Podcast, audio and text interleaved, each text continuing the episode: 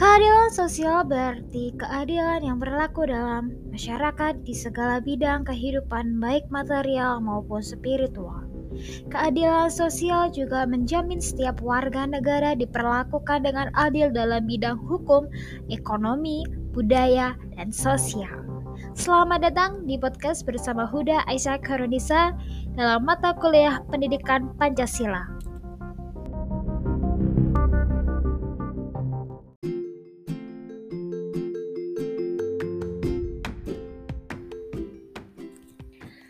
Assalamualaikum warahmatullahi wabarakatuh. Kenalin nama aku Huda Aisyah Khairulisa Biasa dipanggil Aisyah. Kali ini aku bakal membawakan podcast Yang relevan dengan Pancasila, teknologi, dan tentunya Indonesia.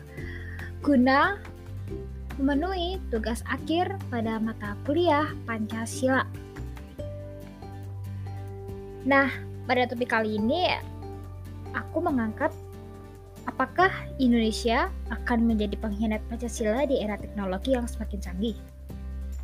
Nah, topik ini uh, relevansi dengan bidang studi aku, yaitu topik ini akan membahas mengenai kasus-kasus yang menyimpang dengan sila kelima dan terdapat bahasan untuk tetap mengamalkannya melalui pemanfaatan teknologi. Nah, kemudian bagaimana relevansi topik dengan mata kuliah Pancasila sendiri. Nah, topik ini akan membahas mengenai kasus-kasus yang menyimpang dengan sila kelima yang bisa membuat masyarakat sadar akan pentingnya mengamalkan sila kelima Pancasila. Oke, langsung saja ya teman-teman, kita mau uh, ngomongin tentang diskriminasi dulu. Nah, sebelumnya uh, teman-teman pasti udah tahu dong diskriminasi itu apa. Jadi diskriminasi itu adalah masalah yang mungkin uh, dialami lah ya untuk beberapa negara termasuk di Indonesia sendiri. Nah, di Indonesia itu mengacu pada Undang-Undang Nomor 39 Tahun 1999 tentang Hak Asasi Manusia. Pengertian diskriminasi adalah setiap pembatasan, pelecehan, atau pengucilan yang langsung ataupun tak langsung didasarkan pada perbedaan manusia atas dasar agama, suku, ras, etnik, kelompok, golongan, status sosial, status ekonomi, jenis kelamin, bahasa, keyakinan politik yang berakibat pengurangan, penyimpangan, atau penghapusan, pengakuan pelaksanaan atau penggunaan HAM, dan kebebasan dasar dalam kehidupan baik individual maupun kolektif dalam bidang politik, ekonomi, hukum, sosial, budaya, dan aspek kehidupan sosial lainnya. Nah, Indonesia sendiri merupakan negara yang kaya akan budaya ya enggak? Kemudian terdapat macam-macam suku, adat, ras, dan agama sehingga dapat dikatakan sebagai negara yang multikultural. Beragam perbedaan tersebut lantas disatukan oleh sembilan negara kita yaitu Bhinneka Tunggal Ika yang artinya berbeda-beda namun tetap satu. Kedari demikian, masih saja terjadi diskriminasi yang menyangkut perbedaan identitas sosial, terutama di media sosial. Nah, diskriminasi yang terjadi bisa berupa ujaran rasial, tindakan anarkis terhadap etnis yang berbeda, atau menghina cara berpakaian orang dan lain-lain. Seperti yang kita tahu, banyak konflik yang telah terjadi di Indonesia yang tidak terbelakangi oleh perbedaan identitas sosial seperti suku dan agama. Dikutip dari laman 99.co, terdapat lima konflik agama terbesar yang terjadi di Indonesia, yaitu konflik antar umat beragama di Aceh pada tahun 2015, kemudian konflik Poso pada tahun 2000, kemudian konflik Tanjung Balai pada tahun 2016, dan ada juga konflik Sampang pada tahun 2004, kemudian ada lagi konflik persekutuan gereja-gereja di Kabupaten Jayapura atau biasa disangka dengan PGGC. Oh, maaf, PGGC. Giginya dua. Nah, kemudian hal ini tentu bertentangan dengan nilai yang terkandung dalam pasal 29 ayat 2 Undang-Undang Dasar 1945 yang berbunyi Negara menjamin kemerdekaan tiap-tiap penduduk untuk memeluk agamanya masing-masing dan untuk beribadat menurut agamanya dan kepercayaannya itu. Nah, selanjutnya kita masih uh, membahas beberapa konflik juga. Nah, beberapa konflik tersebut merupakan contoh konflik yang dilatar belakangi permasalahan agama ya. Jika ditambah dengan konflik yang diakibatkan oleh perbedaan identitas sosial seperti ras etnis, tentu saja jumlah konfliknya yang terjadi lebih banyak. Hal ini dapat menggambarkan rendahnya toleransi dan moderasi beragama, kurangnya rasa kebinekaan dalam diri rakyat Indonesia, Tentu sangat miris ya jika membayangkan kejadian tersebut menimpa negara kita yaitu negara Indonesia yang selalu menjunjung tinggi semboyan negara Bhinneka Tunggal Ika. Hal ini bisa terjadi karena kurangnya rasa toleransi yang tertanam dalam diri masyarakat dan paling rentan adalah generasi muda atau pelajar. Generasi muda Indonesia rentan terhadap disintegrasi, intoleran, dan diskriminasi sesama bangsanya sendiri sebagai pengguna media sosial dengan intensitas yang tinggi, tentu saja pelajar rawan terhadap tindakan-tindakan diskriminatif terhadap orang lain. Nah, banyak juga pelajar yang tersugesti untuk melakukan tindakan diskriminatif yang mengacu pada diskriminasi SARA atau suku adat ras dan antar golongan.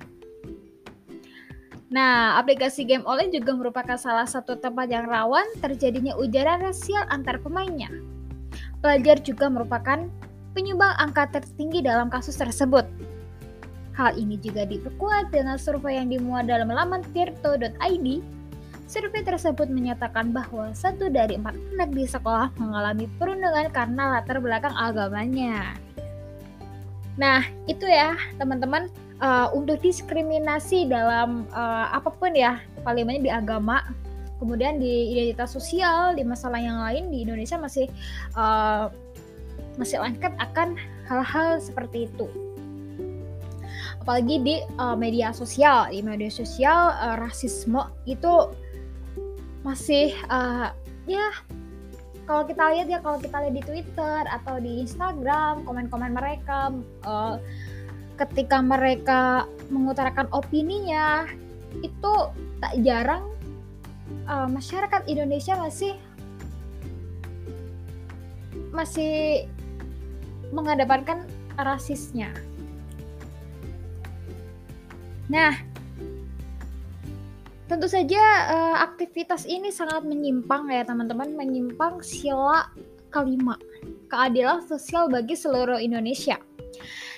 Ada lagi contohnya uh, selain itu yaitu orang dalam ya kalian pasti uh, familiar dong yang namanya insider.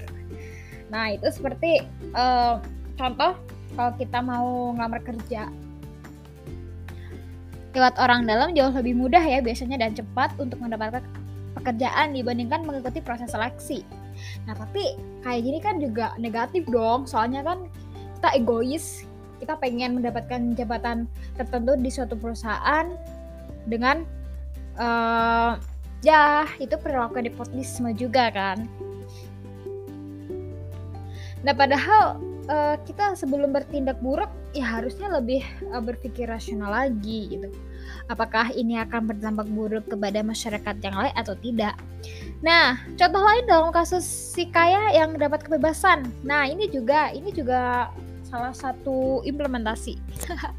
Salah satu dampak dari apa ya orang dalam ya teman-teman ya. Kalau kita tahu banyak artis-artis yang suka bolak-balik uh, bolak-balik luar negeri bolak-balik luar kota. Pas di karantina dia kabur gitu. Nah bukannya dihukum malah hukumannya diringankan. Tapi yang orang biasa-biasa dihukum berat di karantina bener-bener. Kalau langgar bener-bener ditindak tegas tapi giliran yang kaya giliran yang artis giliran yang sopan katanya itu dibebasin. Nah itu juga sangat-sangat merugikan masyarakat yang lain ya bukan? Nah padahal masyarakat Indonesia udah taat aturan tapi mereka-mereka yang banyak duit dan sopan malah bertindak seenaknya sendiri. Nah, untuk menyikapi eh, hal-hal uh, negatif tersebut, marilah kita sebagai mahasiswa pelajar memanfaatkan teknologi dengan sebaik mungkin. Milah-milahlah atau memfilterlah hal-hal yang baik ya. Ya, jangan sampai yang buruk-buruk malah diserap.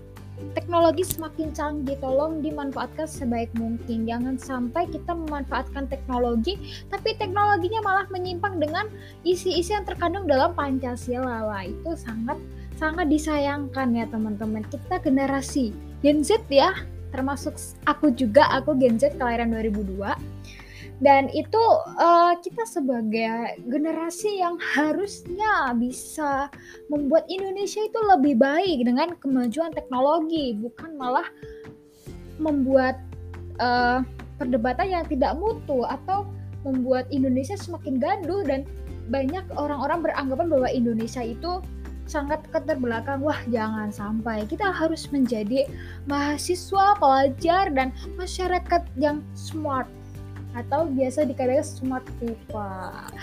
Oke teman-teman, uh, kali ini podcastnya cukup sampai sini aja. Terima kasih buat kalian yang sudah mendengarkan podcast aku kali ini dan semoga harapannya di semester uh, depan aku bisa lebih baik.